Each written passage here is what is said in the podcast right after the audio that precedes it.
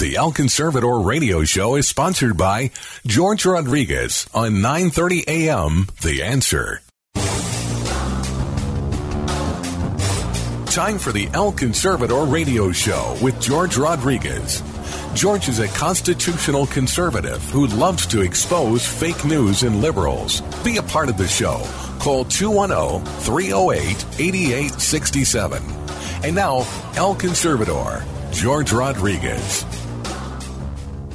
Howdy, howdy, howdy, my friends. George Rodriguez, El Conservador, talking to you on KLUP 930 AM radio. Welcome back after the 4th of July. I had a marvelous time. I was in West Virginia, in Elkins, West Virginia, visiting with my good friend Mike House. And uh, I participated in a 4th of July uh, God and Country rally there. And it was fantastic, my friends. I love West Virginia.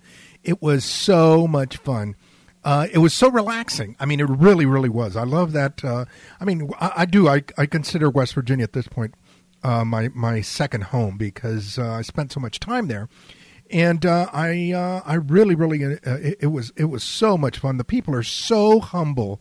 The people are just so good there. It, it was great. At any rate, I'm glad to be back and welcome to our show today. July Saturday, July 11th, uh, 2020, my friends. I can't believe how quickly this year is going by. Uh, let me tell you real quick about who our uh, guests are, and then we will go to our uh, commentaries because, man, uh, uh, because friends, I have got. I've got to unload. I've got to unload a little bit. Like I said, it was so much fun to be in, in West Virginia. It was quiet. It was simple. It was America. I mean, it really was. Uh, got on the plane, got off the plane in San Antonio, and oh my gosh, the stuff that's been going on that happened over the weekend in other big communities. Incredible. Um, all right, so who are our guests? Our guests are, first of all, Mr. Todd Bensman. Uh, from the Center for Immigration Studies will be talking to us. He's going to be reporting, get this, my friends, about the COVID refugees from Mexico that are flooding our American facilities, our American medical facilities along the border and points north, of course. As you all know, whenever the uh, Border Patrol picks up somebody who is sick, they are automatically taken uh, to a hospital and provided uh, top notch um, uh, medical attention. In spite of what uh, the leftists and the media will say, yes, that's exactly what happens. They, they get uh, medical attention courtesy of the, um, of the taxpayer. Well, guess what? Guess what? Mexico, no surprise, is uh, unable to provide uh, assistance or medical assistance, should I say, to uh, COVID patients. Uh, people are getting sick, uh, and of course, Mexico cannot provide uh, the assistance it needs. so these folks are crossing the border, coming into the United States, and uh, getting help here in the United States, getting medical assistance, medical attention here in the United States. That is uh, not surprising, but it is rather annoying in my book because uh, the the attention they're getting, my friends, is courtesy of the American uh, taxpayer. These folks are crossing uh, illegally. Uh, they are not here with visas, so there's no way to detect them. They're not here for permanent status. So how are we going to collect? You're not going to collect. And uh, the number of COVID refugees that are coming across, my friends, is tremendous. So Todd Bensman from the Center of Immigration Studies is going to be uh, chatting with us about that. Uh, next, we will have um, we will hear from Chris Hajec, and Chris is with the Immigration Reform Law Institute in Washington D.C. He's going to be talking to us about um, this ban on immigration on foreign workers that uh, the president has instituted and that uh, the Democrats and, and some Republicans are having an absolute meltdown over.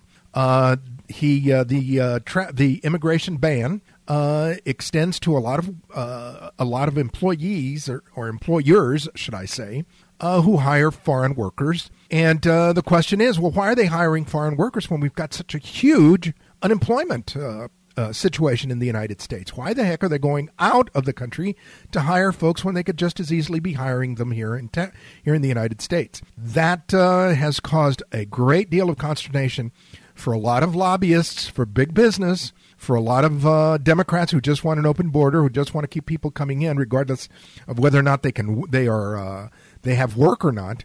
And uh, so uh, Chris Hajec is going to be talking to us about that. Chris Hajec from the Immigration Reform Law Institute. Um, finally, finally, we have um, Mr. Jaeson Jones, who is our border crime expert. And Jaeson is going to be talking to us about the large amount of meth, methamphetamine, that is crossing the border, my friends.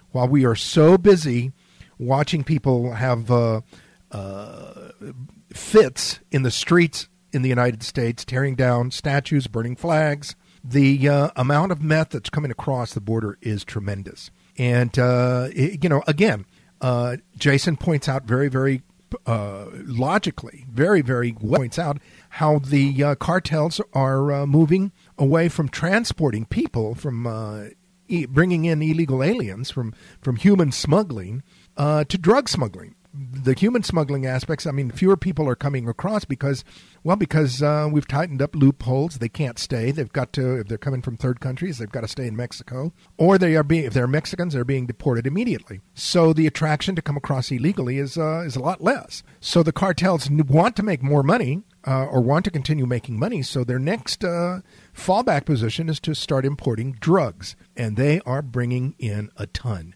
uh, highest amount of uh, meth uh, in, ever. Uh, the largest amount of busts are, are happening now. So Jaeson Jones is going to be talking to us about that. So those are our um, our guests that we will be we will be hearing from shortly. In the meantime, let me uh, give you a little bit of um, of uh, news and commentary because it was absolutely bloody. It was one of the most violent in history and we're not at war. We're not in a in a civil war, uh, declared war type situation. Uh, uh, tons tons of of shootings and stabbings. Okay, um, in Chicago, which was already known, Chicago is already known for its gun violence. Sixty-seven, more than sixty-seven people were shot, including uh, at least thirteen that were killed. That included uh, a seven-year-old girl and a fourteen-year-old boy among the dead. It, uh, amazing. In Austin, here in Austin, a seven year old girl in Austin uh, was uh, among uh, those that were killed. Incredible, you know, uh, just a, a, a, sad situation. Uh, in uh, in New York, over over fifty people were shot in New York. again, amazing, my friends. It's just it's just incredible.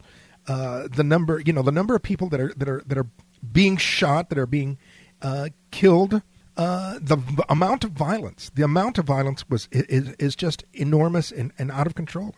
In Atlanta, uh, a young girl, a little girl, was was shot. Uh, it, it, was it, it has been a bloody, bloody weekend.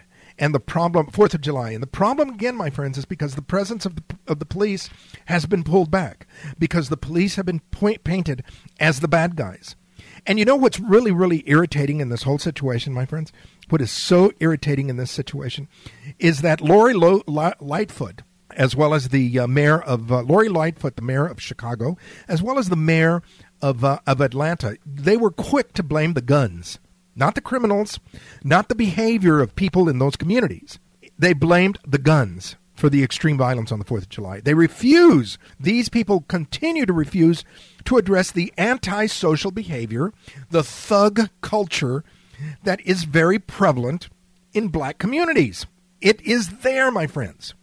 And when you pull back the police, when the police surrender their role because people are calling them racist and because the police themselves don't want to be disrespected, they don't want to be sued, they don't want to be fired. I don't blame them. So the police pull back, and the void is filled by people misbehaving, people who don't know how to control themselves, people who have antisocial attitudes. You know, the progressives and the liberal media, again, they excuse this type of, uh, uh, the, the, that behavior. They excuse it. They justify it. These are just poor people who have uh, who don't know how to behave. No kidding, they don't know how to behave themselves. And who's going to teach them? How are they going to be controlled? You know, the same thing with the uh, uh, the additional problem that we've got besides the police being pulled back is that these characters, these these liberal, uh, socialist, leftist mayors, are demanding that uh, criminals be released, that people in jail be released.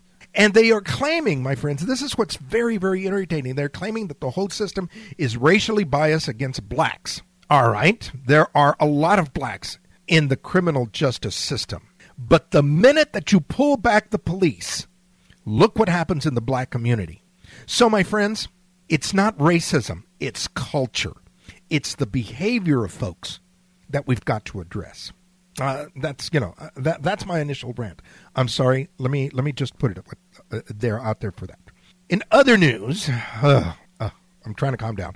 In other news, we had um, the president of Mexico was visiting here in in, uh, in the United States. Came to visit on Wednesday with President Trump, and of course the progressive and liberal news. You know they they went while uh, with uh, you know criticizing both of them. In fact, criticizing both of them. Um, the Los Angeles Times and um, uh, a few others uh, just you know uh, talked about how the uh, the the president of of Mexico was rolling over, and that he was a dummy. they had no respect for him, while at the same time, of course, Trump is a racist bully. You know. Uh, the liberal, you know, they remind the liberal news is quick to remind uh, everyone about how Trump has made some hard remarks about uh, illegal aliens and the border. Well, you know, the fact of the matter is, you know, that uh, uh, they forget that, the, or they ignore that the president, that President Trump has done so much more to uh, to stop illegal immigration and secure the border than any other than any other president ever has. He has done much more than anybody ever has. Um, let's talk about uh, uh, the Democrats in Washington, D.C. Uh, Joe Biden, of course, has uh, stated recently that he is, uh, if he is elected, he is going to give amnesty to uh, at least 11 million, you know, probably a whole lot more, but he's going to give amnesty to 11 million illegal aliens in, in the United States. Plus, he's also going to raise the number of refugees. Now, let me remind you, my friends, the number of refugees, that's going to include people like uh, Ilhan Omar.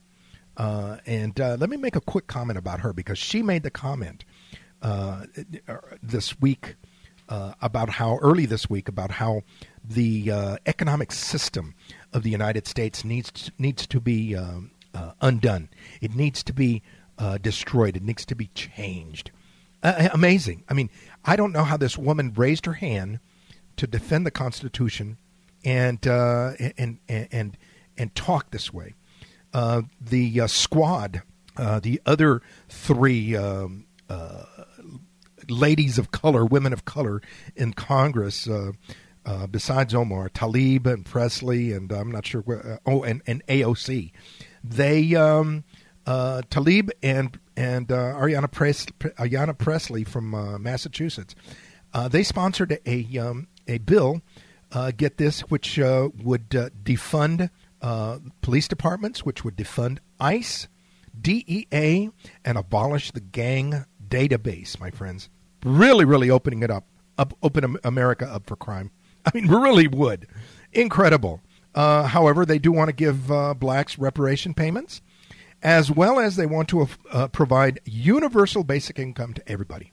Oh, you know, these ladies, they push the envelope as far and as much as they can because uh, nobody challenges them. Nobody challenges them.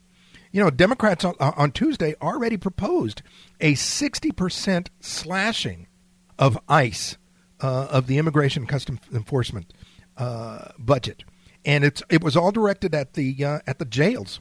Uh, it, amazing! It is. I mean, this these people are out of control, my friends.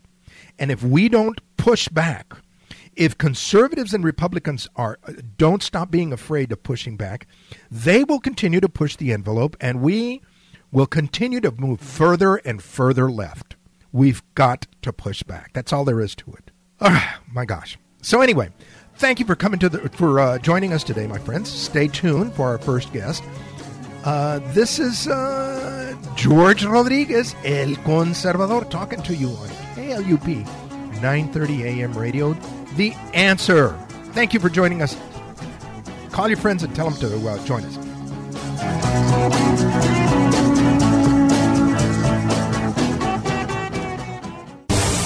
Hello, El Conservador listeners. If you are interested in following George Rodriguez, El Conservador, we invite you to follow him at his internet website, elconservador.net. You can also follow him on Facebook at George Rodriguez El Conservador and on Twitter at El Conservador for daily commentaries. You can also purchase his book, El Conservador Conservative Opinions, online at Amazon.com. The book contains essays and commentaries about illegal immigration, fake news, and race relations. If you're interested in inviting El Conservador to speak to your group or event, please contact him through Facebook or through the station at 930amtheanswer.com. El Conservador thanks you for your support.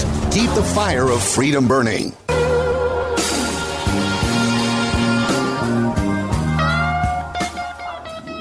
Howdy, howdy, howdy. Once again, my friends, George Rodriguez, El Conservador, talking to you on KLUP 930 AM radio. And we've got our good friend, Mr. Todd Bensman from the uh, Center for Immigration Studies. And uh, I wanted to get Todd on uh, to talk to us today about the issue of uh, immigration and uh, COVID, particularly along the Texas border.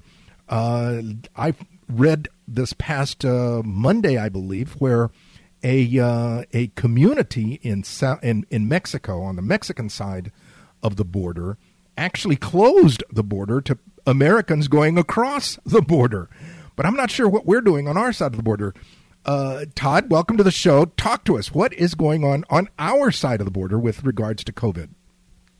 Well, thanks for having me. Yeah, it's um, it's ironic that the Mexicans are closing the border to Americans uh, because the Wall Street Journal, the Washington Post, the New York Times, and even CNN have all reported that the COVID uh, flow of patients is coming from the other direction, from Mexico into the United States in large and significant numbers to get treatment in U.S. hospitals, especially uh, well documented in California and in Arizona uh, where thousands of uh, COVID sick patients are entering through Yuma and at um, uh, Pima County and Santa Cruz County in Arizona, and also the Imperial Valley in California, coming right over from Mexicali, uh, Juarez, uh, Nuevo Laredo to get medical attention in our facilities. It's really the other way around, and the border's wide open to those folks. Uh, we don't know exactly how many are coming. We're uh, my organization and some other folks who are uh, lawmakers, I'll just say elected leaders, are uh, preparing to um, request all of that information from the state of Texas. But it's the other way around. Uh, the, the, the threat and the issue is coming from Mexico into the United States, filling up our hospital beds in California and Arizona, and very likely in Texas too. And you know, it's amazing that that that is happening. And again, the news media, the mainstream media, doesn't say too much about it. Never mind the local politi- the politicians. I mean, uh, we've got um, we've got uh, uh, Vicente. Uh, oh gosh, the uh, the congressman from um, from the McAllen Harlingen area. Vicente, I cannot remember his his last name for the life of me right now.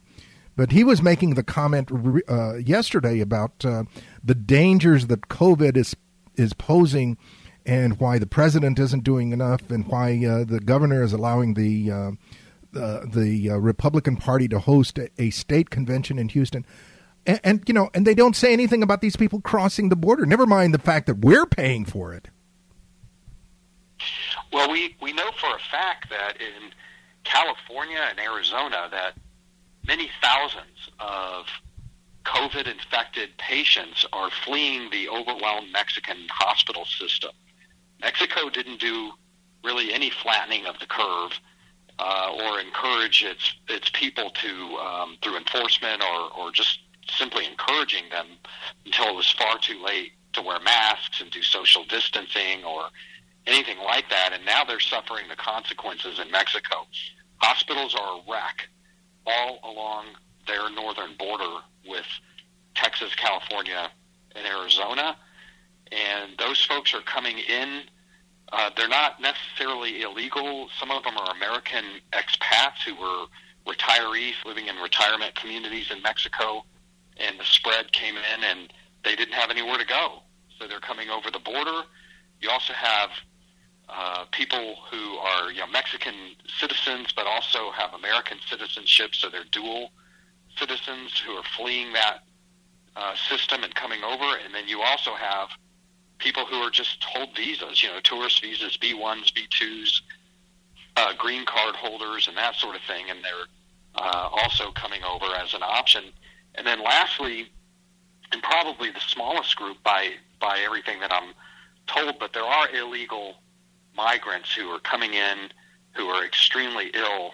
We had one in Rio Grande City three days ago that I was told all about. A woman crossed over extremely ill. Uh, Border Patrol found her almost unconscious on the on the American side.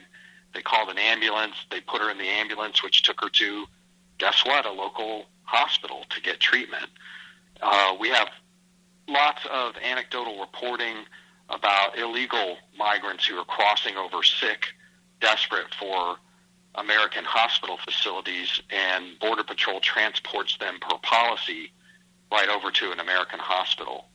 So, uh, you know, we definitely have an issue here. We don't know, really know how, uh, we don't know the, the total scope or the contours of it, but it is definitely not just local spread. There are people coming over from Mexico with, with, with COVID. You know, which is very, very interesting because in Brooks County, which is just north of the um, uh, of the border there, just north of McAllen, the uh, district attorney yesterday announced that um, people uh, who are who have tested positive for COVID and are not wearing masks and who are are out and about in the public are going to be arrested. That's what he said. Now, I am not sure how they're going to do that, but again, uh, they are focusing on the citizens. What about uh, any illegal aliens or anybody or any immigrants that are, uh, you know, passing through that are not uh, uh, covered up, that are not following protocols? Well, first of all, it's patently absurd to try to arrest somebody when you when you can't even tell whether they'd had COVID. Like, how are you going to tell that somebody had COVID and that they're out and about without a mask? That's absurd but I would say that if we're going to start implementing policies uh, like re- reinstituting lockdowns on bars and businesses and restaurants and that sort of thing, uh, that you can't do that without also trying to do something about the people who are crossing the border. So it's absurd to, you know, pick, uh, you know, one source of COVID spread and ignore the one that might be politically incorrect or you know, that has a there's a political dimension to you know acknowledging that there are people coming over from Mexico's messed up hospital system right now. You have to do both. You just have to do both, and there's room for both. We have to start figuring out ways to slow that flow over the border, however the flow it is, and um, figure out what to do with uh, folks who who are American citizens who have every right to come over. And I'm not sure we can stop those people, or people who are green card holders. I'm not sure we can stop them either. But but surely there there must be some better thinking that could go on there. Uh, but to ignore it completely is just um, well, it's deadly. Know, yeah, it, it's just suicide. Why, it, it why, really why ignore it? Why, why why not accept all intelligence possible that you can get to to to put on a problem. Uh, don't don't ignore a good piece of intelligence just because it's got a political dimension to it. Well, we, uh, President uh, Obrador is going to be meeting with President uh, Trump, I believe, next week. Um, I am wondering and I'm hoping that some discussion will take place regarding this COVID situation. Uh, although, you know, I'm sure they're going to be talking about uh, trade and the wall and a few other things. But I think that this COVID uh, issue needs to be addressed in some form or fashion. Correct? Correct. Well, the back and forth uh, flow of people, pedestrians between Mexico and the U.S. has hardly stopped, even though there's supposed to be this emergency border closure for COVID, for the pandemic. It's not happening. All, all the border closure did was reduce the number of people who might be coming over for recreation in one way or the other, one direction or the other. everybody else is free to cross. And even if you want to do recreation and you're crossing for to go, you know, to a Mexican beach or you know whatever, uh, you know, what are they going to do? Investigate your claim about why you're going over? No, there's. It's really just almost unenforceable. There is no border closure, and I think that the the two presidents probably ought to get if if Mexico is concerned and interested enough to stop Americans from coming in, then both of them ought to get together, the presidents get together and figure out a mutually beneficial way to stop everybody from coming in or slow the roll a little bit. Slow the roll. You got it. Folks, we've been talking with my good friend, uh, Mr. Todd Bensman from the uh, Center for Immigration Studies. Uh, Todd, tell the folks how they can follow you, how they can uh, research, and how they can um, read more of your stuff. Best way to reach me, uh, see my material, is at toddbensman.com. toddbensman.com, and I've got a Twitter account, Bensman Todd. Gotcha. Thank you very, very much for taking time to be with us, my friends. Thanks for having me. You got it. Folks, once again, George Rodriguez, El Conservador, talking to you on KLUP 930 AM radio. The answer.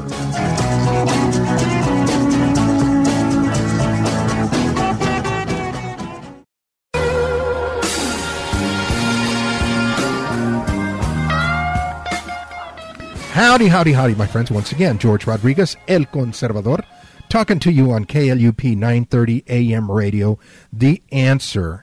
And uh, we've got uh, a special guest with us, uh, Mr. Chris Hajec from uh, the Immigration uh, Law Institute, the Immigration Reform Law Institute in Washington, D.C.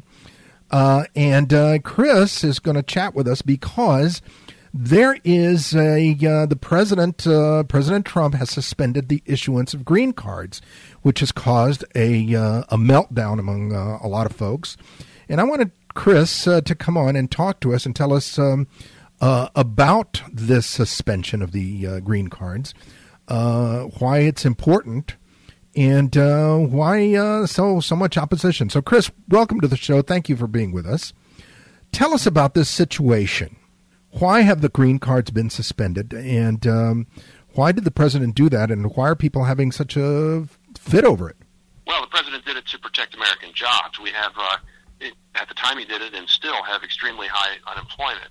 And, it, and it's important for people to realize that the president does have this power, partly inherently, partly because it was given to him by Congress in a statute to restrict the entry of or suspend the entry of aliens, even all aliens, in the in the national interest as he sees it. It's extraordinarily broad power, and the Supreme Court recognized that uh, a, couple years ago in the uh, travel cases. It, it upheld the power, noted how broad it was, and subjected it only to very mild uh, standard of review.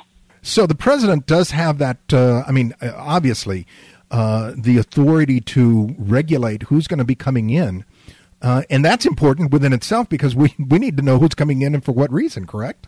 Yes, absolutely. I mean, uh, uh, unfortunately, he doesn't, you know, it, it doesn't translate into the physical power to uh, check everybody who comes in illegally because no one's checking them. And it, so, so you need uh, walls and so forth to, uh, you know, you need to beef up Border Patrol too, and, you know, to uh, actually have that operational control, though I think they're getting uh, better. Um, but yeah, as far as um, who can come here legally, he can say no one can come here legally, and that's what he's done for green cards uh, issued abroad. And he did that because of the, the unemployment. The, you know, the, the jobs that come open should go to Americans, not uh, uh, foreign nationals. Correct. I mean, we do have a we do have a, a, high unemployment rate. I don't know if people have noticed that, but we do have a high unemployment right now. And then uh, it makes no sense to uh, be importing labor when we've uh, got such uh, so many unemployed laborers at this point. Yes, and, and, in, and in fact, back in 1952, it was when the, this bill was discussed, everyone commented how broad a power it was, and it was defended by its sponsor, who said that uh, it needs to include all aliens because what if there's a time of really high unemployment in the future? The president's going to want to, you know, we're going to want the president to have that power then. And in fact, it, it was absolutely uh, uh, right because Congress would not have acted. They're totally deadlocked, and they wouldn't have done anything. Uh, like this, and, and it just was very uh, good that the president had the power to do it himself. Now, I find it very, very, you know, the reason that I that uh, this caught my eye and I wanted to chat with you about it was because in my own family, Uh, my father, back in 1945, organized a uh, a union of printers in uh, in Laredo, Texas, uh, to uh, close the shops because there were Mexican aliens that were coming over and working cheaper, and uh, you know, uh, replacing uh, American laborers or Americans of Mexican descent who were printers. And so, if it was happening there, then and there, I mean, I can just imagine at this point. I, I, cannot, you know, I can't fathom why somebody would want to import laborers when we've got laborers here. Well, it's all the, the eternal war between uh, labor and capital. I mean, it's business versus the worker, and uh, the um, you know big business now supports the Democrats and supports not having a border because then they get way more workers coming in, and there's lots of wage competition. Wages go down, and uh, and unemployment increases, and that just makes it better because you can have uh, even more of a, you know your pick of workers and, and, and the wages you pay them. And uh, I mean that's the reason for the massive opposition to uh, anything like this. And it's uh, it takes somebody like the president who is in office uh, just to act in the national interest and and, and you know hopefully not be beholden to the uh, business interests. So, do you think? Uh, I, I, mean, uh, this uh, this case obviously hasn't gone to the Supreme Court. Um, when do you expect it to, to go, and do you do you think that there might be a favorable ruling on the matter? Uh, well, the Supreme Court has already weighed in on this particular power and, and upheld it. I think uh, it would very much surprise me if, if, if they held anything different here. Now, you know, there's a couple cases where this power is being challenged, and uh, we just it's still at the district court level, and we'll just have to see uh, how it goes. Uh, I mean, if they got a bad appellate ruling, would they even try for, uh, you know, try to get Supreme Court review? Hmm. Wow. Yeah. And uh, and lately, uh, the president has uh, had some uh, some cases uh, that that didn't go his way. So I, you know, we, we, we should worry a little bit about that. So um, you know, the the, oh, when I say that, oh no, when I you know when I say that if they got a bad, I mean a bad one for them, it, I, I think the overwhelming chance is that uh, appellate courts would uphold Trump. Ah, gotcha. And, and the question would be whether the uh, plaintiffs would want to take it any further. Right, right, yeah, because they they might they might see the handwriting on the wall, and that'll be the end of it. yeah. Yeah. well. Uh, then uh, the uh, the situation that uh, you know the, with uh, uh, immigrate the Immigration and Nationality Act as far as uh, the entry of any class, suspending the entering of any kind of, uh, of the classes of aliens. Um, you know, it, it, uh, it, it, just explain real quick a little bit about uh, what uh, what that language means and what uh, you know how, how it how it came to be. Well, it's very broad. It came to be in 1952 when they were rewriting the whole immigration code and creating the Immigration and Nationality Act. It's kind of an omnibus big law and it was felt that the president needed this flexibility. You know, we here we had uh, various systems set up for letting immigrants come in, and it was felt that, that there should be a check on this. That in unusual circumstances, uh, or just in the national interest, the president could uh, put a brake on it. And so they passed language that said just that. And, and you have to remember, the president has inherent foreign affairs powers, uh, and immigration is part of foreign affairs. And so he has uh, something of this constitutional power already. And, and Congress was just uh, granting him it fully. And as the Supreme Court observed, that, that you know, his power is kind of at its apex then. You know, another thing that I find very, very interesting in this his, the historical aspects of it is that the um, the chairman of the uh, of, of the uh, committee that sponsored. In fact, the sponsor, I believe it was uh, Congressman uh, uh, Francis Walter from uh, from Pennsylvania, was a Democrat, which I find you know, I mean, 1952, a Democrat um, standing by a Republican president. on this issue of defending the border, I, I mean, or defending American workers, uh, we've come a long way. the Democrats have come a long way in the opposite direction at this point. Yes, it's, it's astonishing. If you just go back, you know, uh, you know, a couple years, really, uh, you know, Hillary Clinton's calling for a, uh, a wall, and and you know, it, the, the voting for the Secure Fence Act, as all the Democrats did, and uh, um, most of the things that that activists get upset about Trump doing, Obama was doing it at the border. Yeah, caging children. uh, yeah, he started that. And uh, it, it's um, you know, and a lot of the photos from of that come from his era. Correct. Correct. Uh, it's uh, it, it's amazing. I mean, you know, uh, in in in uh, in Spanish we have a we in Mex- in in, in uh, Mexico we have a, a saying that says the fox never looks at, at their own tail. Uh, something similar to the pot calling the kettle black uh, saying. You know, it, it's amazing how they uh, how they uh, have come, how far they've come, and how hypocritical they become. Uh, tell me, tell the folks here at the end uh, about um, the uh, Immigration Reform Law Institute and where they can follow more about it, how they can um, support the the organization. Well, there there are we have a website. It's irli.org, I-R-L-I dot org. And then we're in Washington, D.C. We've been around since 1986, and uh, you can read all about it on our on our website and and uh, find the places to uh, donate. They're not hard to find. Excellent. Um, anything else that uh, you want to uh, share with us before we go? Uh, no, I think. Um, well, let's see. Uh, I think Trump is doing uh, very well uh, in his response to the um, coronavirus lockdowns and uh, the the uh, consequent economic crisis, and uh, in the area of immigration, he's he's really uh, taking some pretty strong uh, steps. Gotcha. And, and and our job is just to make sure they get upheld in the courts. You got it, buddy. I mean, it really is. Folks, we've been talking with uh, our good friend Chris Hajec from uh, the Immigration Reform Law Institute. Chris, thank you very much for taking time uh, to be with us. Uh, stay safe. Uh, are you located in, in D.C.? Yes. Yeah. So stay safe in the swamp, buddy. Stay safe in the swamp. yes, thank you. Once again, George Rodriguez, El Conservador on KLUP 930 AM radio, The Answer.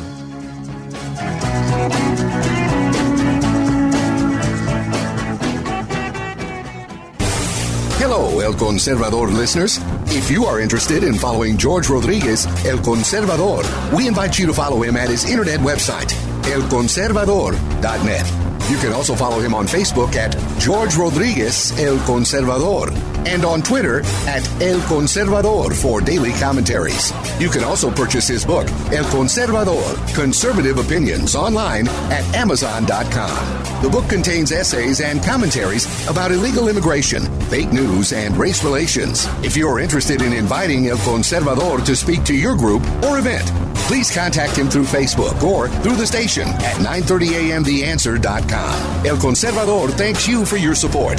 Keep the fire of freedom burning.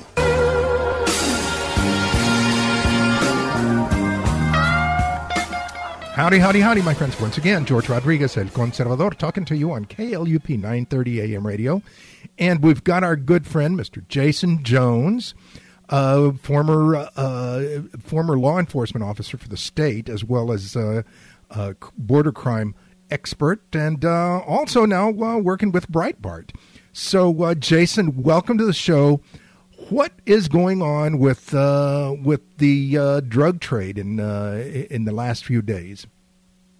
Yeah, sure, George. As always, it's great to be with you. Thanks for having me back. Um, you know, I'll tell you when it comes to what we are seeing in Mexico and the level of output from the cartel's methamphetamine labs, we we truly are in a place we've never been before uh, in the history of our country and in Mexico. Um, amount of methamphetamine being seized right now is just truly unprecedented. And I'll give you a qu- quick example of that. As of May, um, at our ports of entry, U.S. Customs and Border Protection have seized 92,000 pounds of methamphetamine. Wow. The reason that's significant and the reason we talk about it is because last year, fiscal year uh, 2019, they seized a total of 68,000 pounds, which was the record year. So we are on par this year to seize over 120,000 pounds. Now, that's just one agency um, at our ports of entry, but it is the best thing to look at on a monthly basis to be able to understand the ebb and flow of the cartel's output, not only for drugs coming into the United States, but what they're producing for the world. And just to give your audience a quick example of what I'm talking about on the evolution of these cartels and where they're going, they just seized in Slovakia 1.5 tons of methamphetamine, and guess where it came from, George? Mexico. Oh wow! In Slovenia. Yes, sir. Oh so God. things are really evolving. Um, that dope is going to be destined, or was destined, for Europe. It was going to make its way around. But um, you know, this goes to show everything you hear me talk about with the evolution of these cartels, going global, how much bigger they are than what we traditionally understand and look at, and uh, just the sheer effects they can have on our country. And I will tell you, there will be a lot of secondary and third effects in our cities around the country from this. We we've, we've never been here before. It, it's uh, you know, and and the the issue again, uh, because a lot of people just don't know how dangerous meth is. Uh, we have marijuana, we've got cocaine coming in, uh, but uh, meth is much more dangerous uh, than uh, than those two, than, than than marijuana or cocaine. Correct?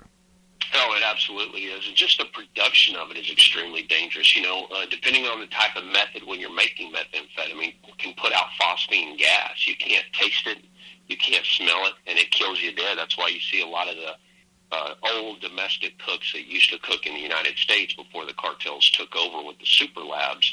You know, you would see families dead in a hotel room all the time. Well, that was because when they were making the methamphetamine, it was producing those kind of chemicals. The other thing that you, when you use to make methamphetamine, you use everything from lithium to red phosphorus to pseudoephedrine and, and other really hazardous chemicals. You put those together and these chemical reactions that are created are just they're incredible. So it is they this is a horrible, horrible drug on the human body.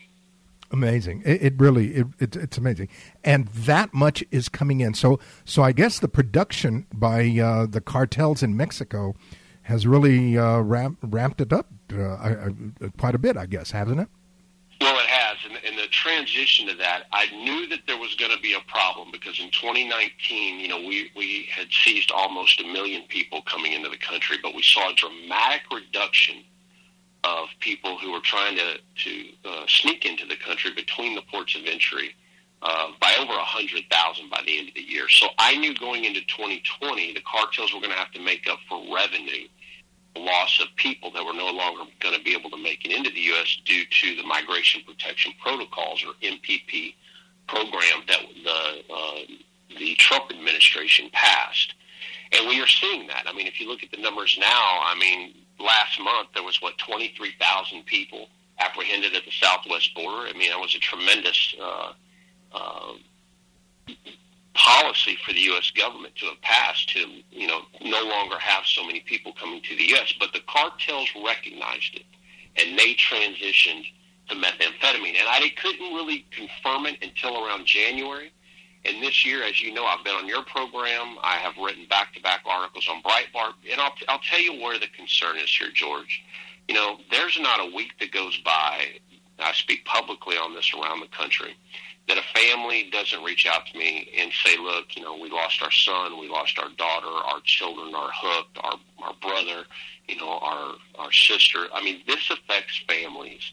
And that's why I am doing everything I can to get the word out because these drugs are truly horrible to what they do to families. Yeah, I was uh, I was just in Elkins, West Virginia for the fourth uh, Fourth of July, visiting with some friends there, and uh, little Elkins, West Virginia, in the middle of Appalachia, has a meth problem, and uh, you know it, it is just uh, it, it's very very tragic. Now I'll tell you what is further tragic is the effort that we've got going to reduce police forces, and now a an outrageous bill uh, by the squad, these Democrat ladies in in uh, the House of Representatives, who have proposed uh, reducing the uh, funding of police, of ICE, of the DEA. And one thing that I don't understand why, and you can maybe explain why it's important, but they want to uh, do away with the gang database. I don't understand that. Yeah, I, I have to tell you, I don't either. That one really surprised me. I think any reasonable and prudent person would agree that gangs, uh, you know, are known for distributing narcotics along with other forms of violence across this country. Why would you not want law enforcement to know who they are and to know when they cross our border? And I'll give you a great example in kind of how this, how these databases help law enforcement at the operational side. Uh, let's talk about CBP, for example. Every day they deal with millions of people legitimately crossing in and out of our country at our ports of entry, whether flying out via airplanes or whether uh, just crossing uh, at the at the border. And those systems give them quick checks to be able to determine who's a gang member, who's a known drug trafficker, who may be wanted, who's a sex offender. Those same databases provide all of that. So when you hand your hand that CBP officer your identity and he swipes it, that computer immediately will give him a red alert to allow him to be able to flag people who could be criminals to be able to help stop drugs from flowing into our country, guns from going into Mexico, both ways. And, you know, to want to get rid of those databases to help provide law enforcement tips and leads to take criminals off the street, I mean, I, I George, it's hard to make sense of it. Really, I mean, it is.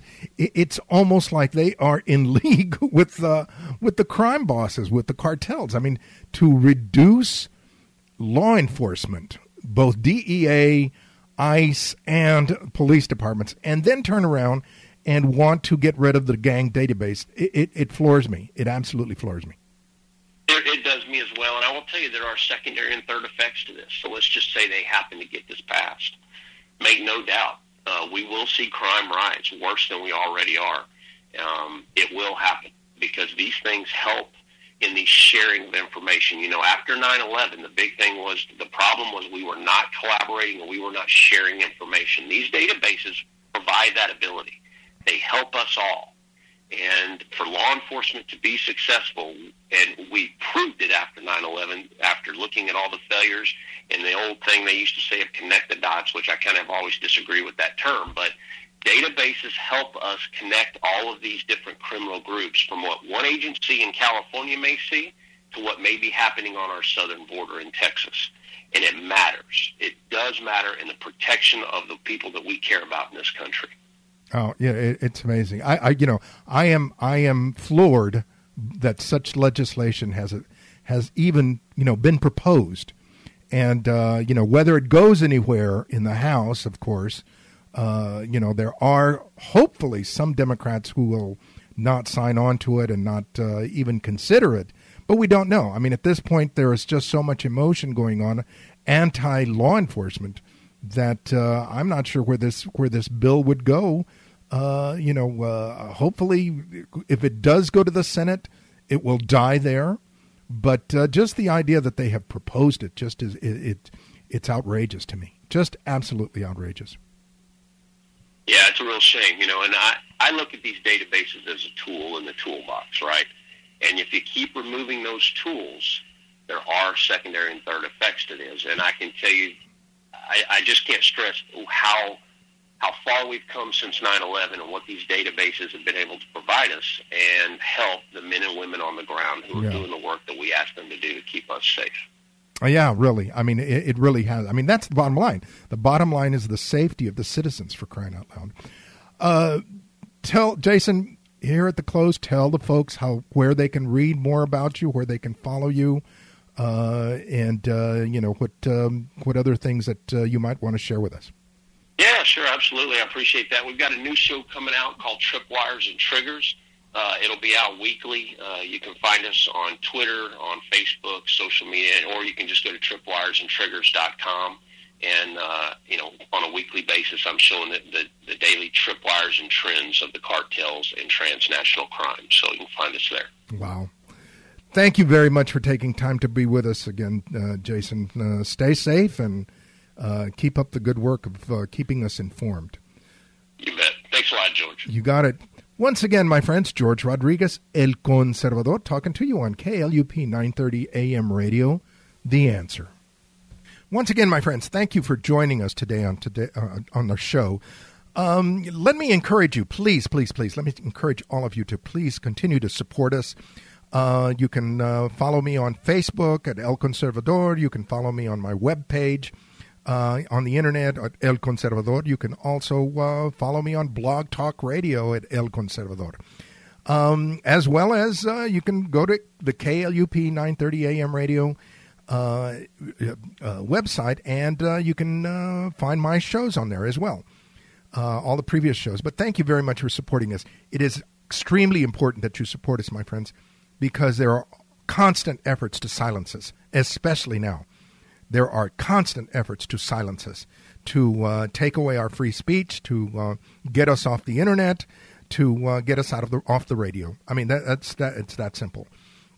Um, one last comment uh, that really stands out as they try to silence us. That it's a good example is uh, this past week, uh, the um, mayor of Mayor Sylvester Turner of Houston canceled the um, Republican, the state Republican uh, convention in, that was going to happen in Houston this weekend. Uh, you know, my friends, it sets a terrible precedent. Once a local official who disagrees politically with uh, an, an, organization, once he takes it upon himself to cancel the uh, political organization's meeting, uh, he is denying, he is literally denying uh, the the First Amendment right of, of a free association, of a free and peaceful gathering. That's what he's doing, but he's doing it in the name of public safety. Well, you know, it's getting old. It's getting old, this uh, argument, uh, this justification that everything that we've got to do is for the public safety and it limits our, our freedoms. Limiting our freedom in the name of public safety is getting old, my friends. It's getting old.